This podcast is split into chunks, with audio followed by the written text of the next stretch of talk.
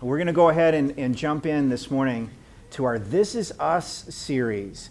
And This Is uh, Us, the reason we're making a really big deal out of This Is Us is because this is who we are, not only as a church called Trinity, but the people of God. And in fact, the people of God have been around for thousands of years. And in the last 2,000 years, we've called ourselves Christians or Christ followers. And if you followed along, with the scripture reading this morning that Tim shared a few minutes ago. It was the church of Antioch where Christians were first called Christians. And that word literally means little Christs. Do you feel like a little Christ this morning? Maybe you do, maybe you don't. Maybe you feel less than a little Christ. Or maybe you feel like you could walk on water this morning. But in either case, God has claimed you as his child. He has redeemed you, and He has purposed you to be a part of what He is doing in the world. And so, what we're talking about all through this series, This Is Us, is how God has not only changed the world through Jesus Christ, but He continues to do that through regular, good old people just like you and me. So, for the next eight weeks, we're going to be studying 16 different stories from the book of Acts. Eight of them are going to be on Sunday mornings, just like this. And we'll be studying the first one today from Acts chapter 11 and 13. But then our small groups will be handling eight more stories in the middle of those Sunday mornings. So if you have not joined a small group yet, it's not too late. If you've not created a small group yet, it's not too late. That's where you'll receive the materials and the guidance and the leadership to be able to explore the other half of those stories in the book of Acts. So let's talk about that after the service today if you're interested in either joining a This Is a small group or creating one. Well, let's go ahead and dive into our story here this morning. This is us. So, we talked about some interesting characters in the Bible, and one of them is a guy named Saul. And Saul was the kind of person who had a very difficult job, but was really good at it. Before Saul became a Christian, his job was to persecute Christians and to make their lives very difficult. And there was one main reason that he did this. The reason was to try to change them so that they would stop following Jesus and go back to the way things were. Now, the people that Paul was persecuting, they typically were Jews who adhered to the tenets of the Jewish faith. And all of a sudden, even though they continue to meet in synagogues and to gather together in small groups in their homes, they had begun to follow Jesus. And Paul considered it his life's mission to change their minds. So the scripture says that Paul literally would drag men and women, and implicitly even their children with them, out of their homes and put them in jail for being Christians. And as you look at the screen, if you're listening by podcast, you're seeing an image of a man kneeling on the ground and a bunch of people with football sized rocks raised over their heads. They were getting ready to stone this gentleman named Stephen. Now, Stephen was what was called a deacon in the early church. He was charged with pastoring and ministering to people who needed food, who needed basic support. And Stephen was one of those people as a deacon who freed up the preachers and teachers to be able to focus on their task, preaching and teaching.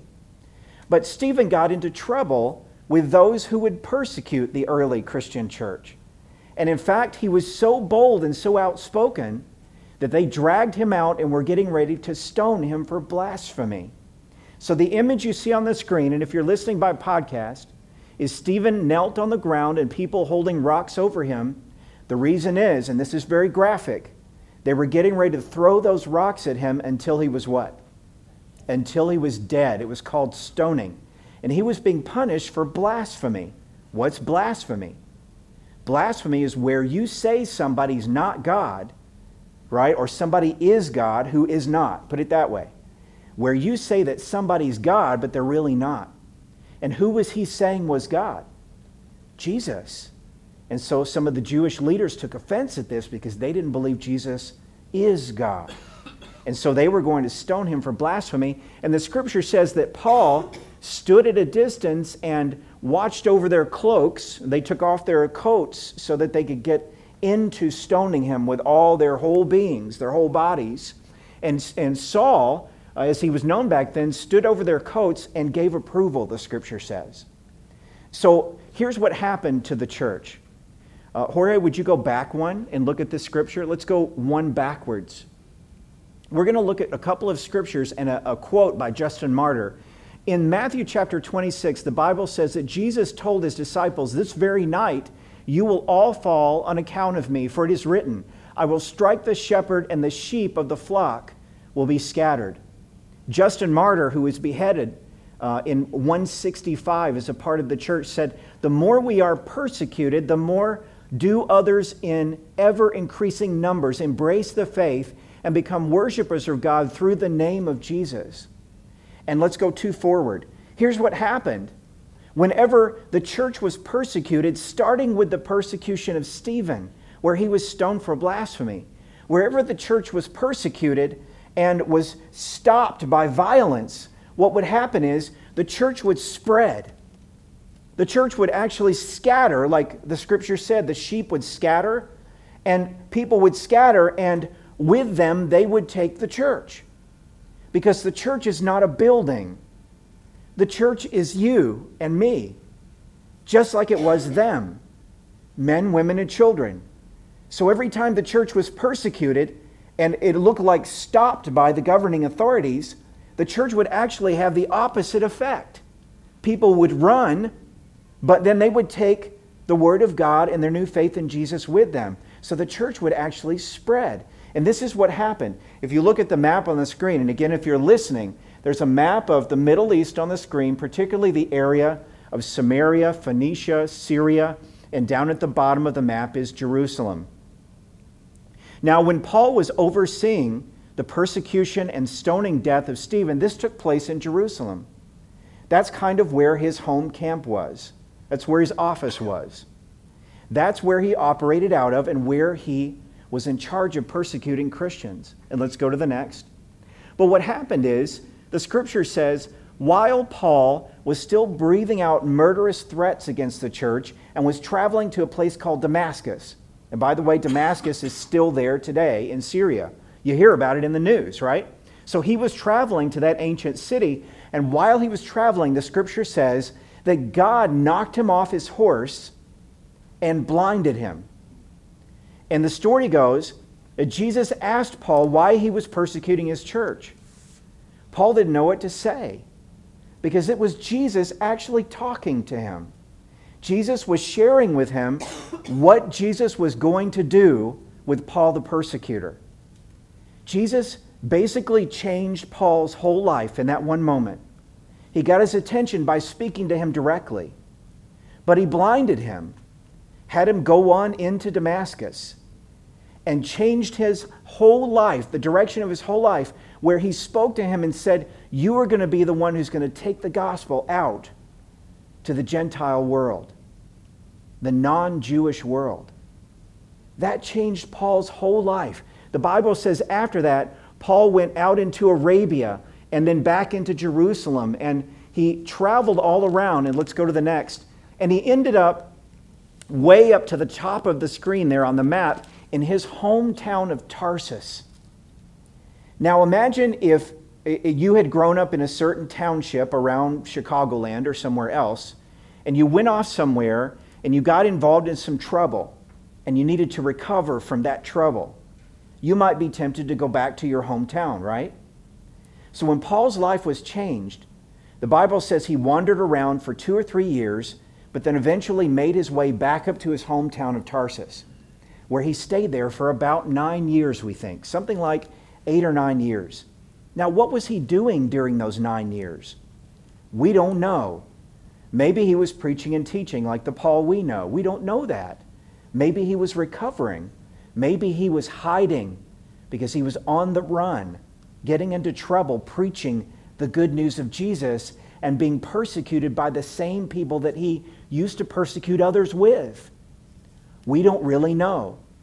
But here's what happened next Paul grew as a member of the Church of Jesus Christ in very specific ways.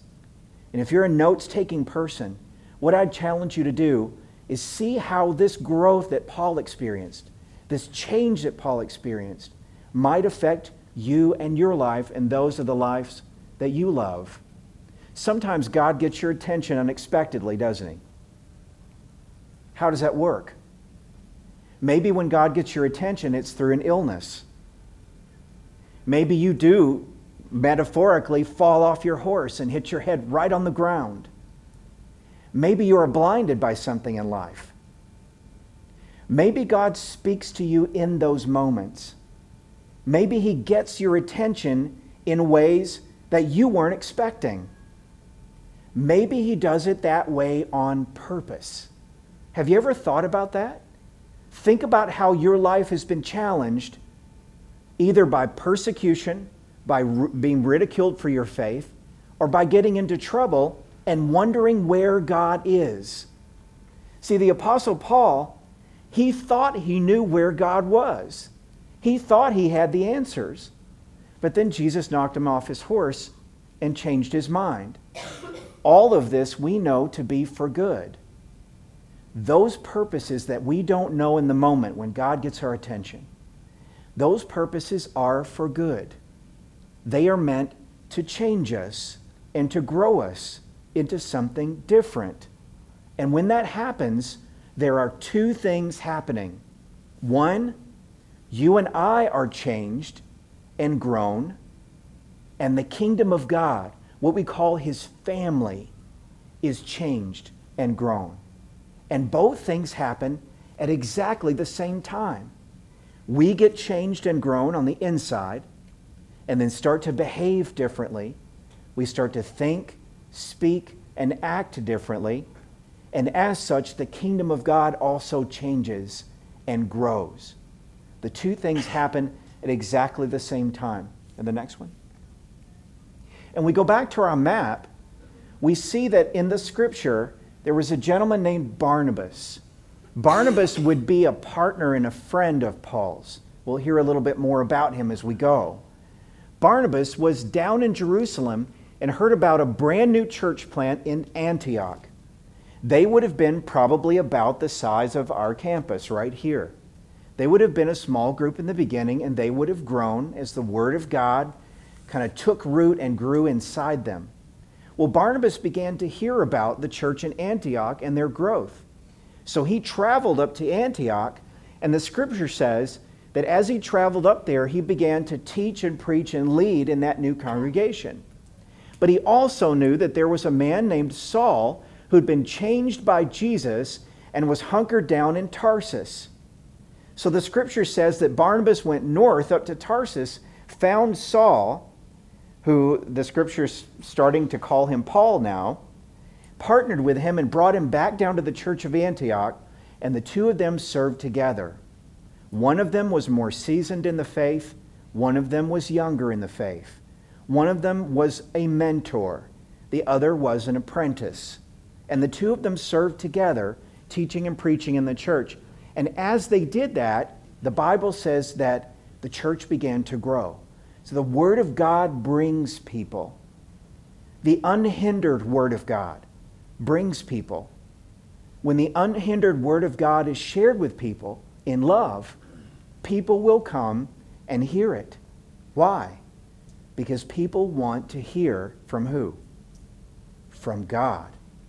They want to hear that God is real and that He loves them and that He died for them and rose again from, for them they want to hear that they have purpose and power and meaning in God's kingdom, or what we call God's family. You see, this is us. This is who we are.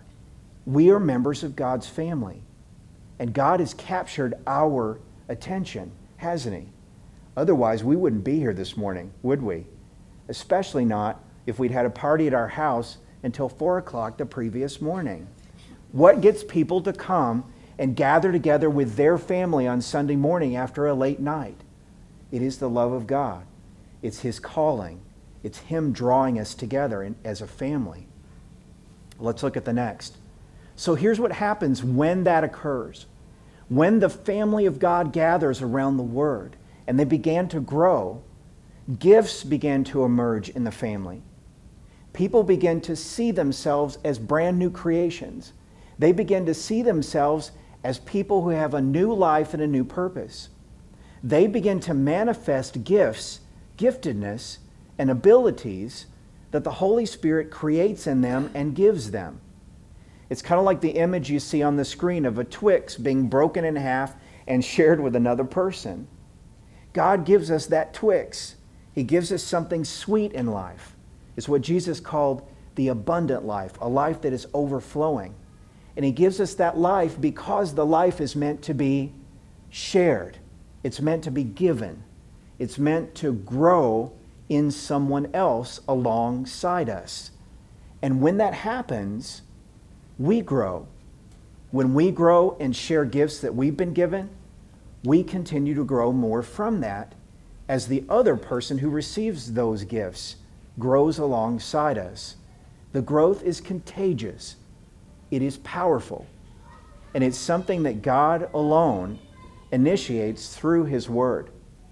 So, the challenge for us today is threefold, as you'll see up on the screen. And if you're listening, the idea is to look and listen for needs that are right around you.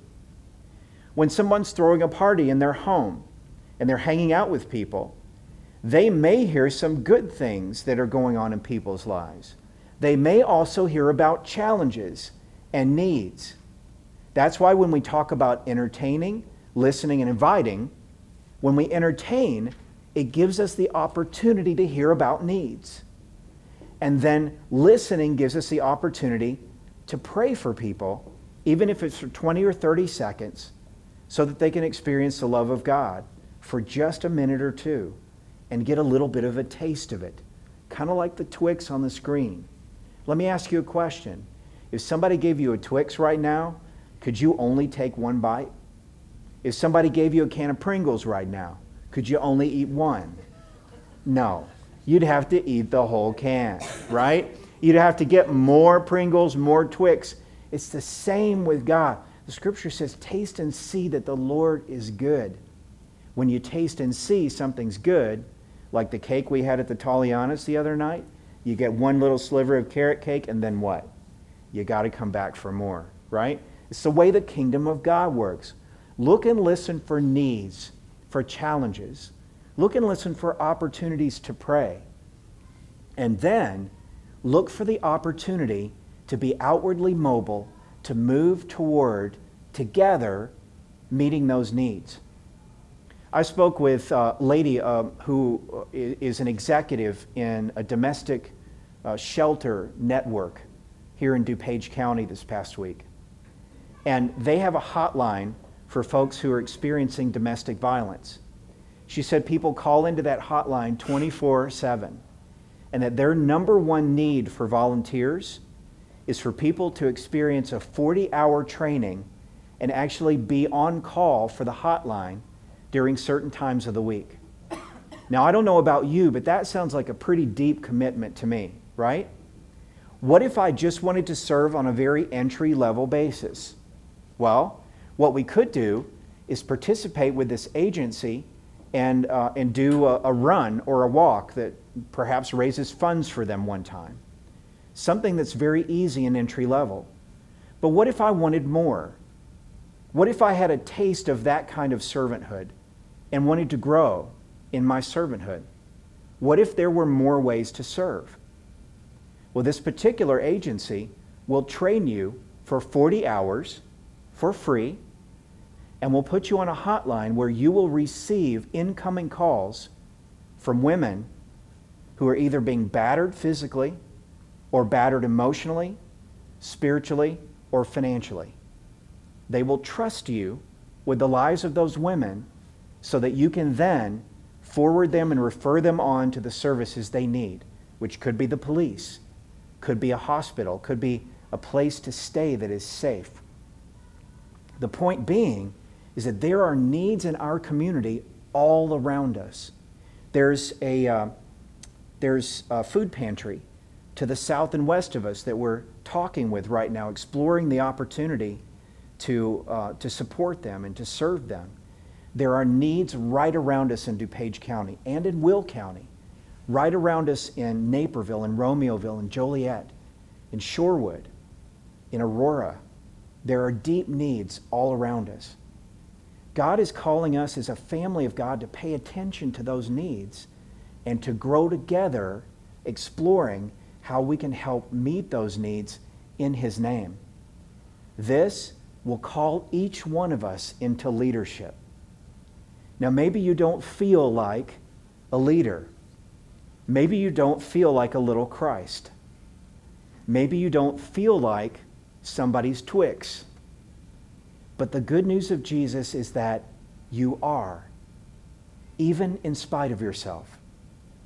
The good news of Jesus is that no matter who or how you came to the church through, you are God's beloved.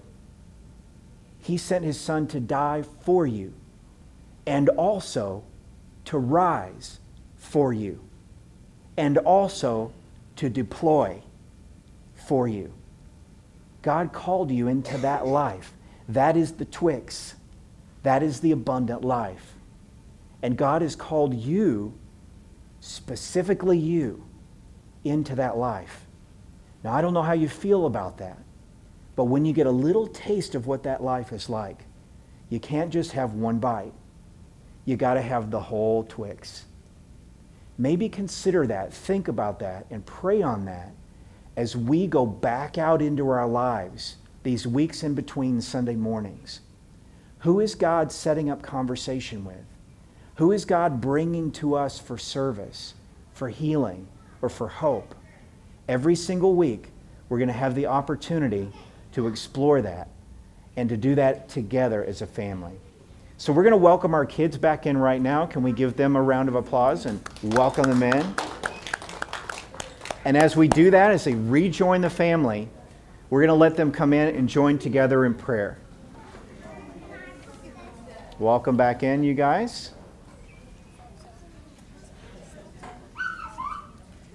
Good to see you all. Let's pray. Dear Jesus, thank you so much for making us into your family. Thank you for giving us a new calling, a new life. We love you and we thank you and we worship you this morning with all of who we are. God, we pray that as you grow us and as you challenge us, just like the church at Antioch, we ask that you point us as a family in the right direction that we may serve the way you've called us to serve, and that we may be a part of meeting needs and blessing the world around us as you have called us to bless and to meet needs. Father, as we celebrate you now through the prayers of the church, and that you hear our voices back in response, we ask, God, that you would bless us and that you would grow us so that we may be a blessing. In your name we pray, and together we say, Amen.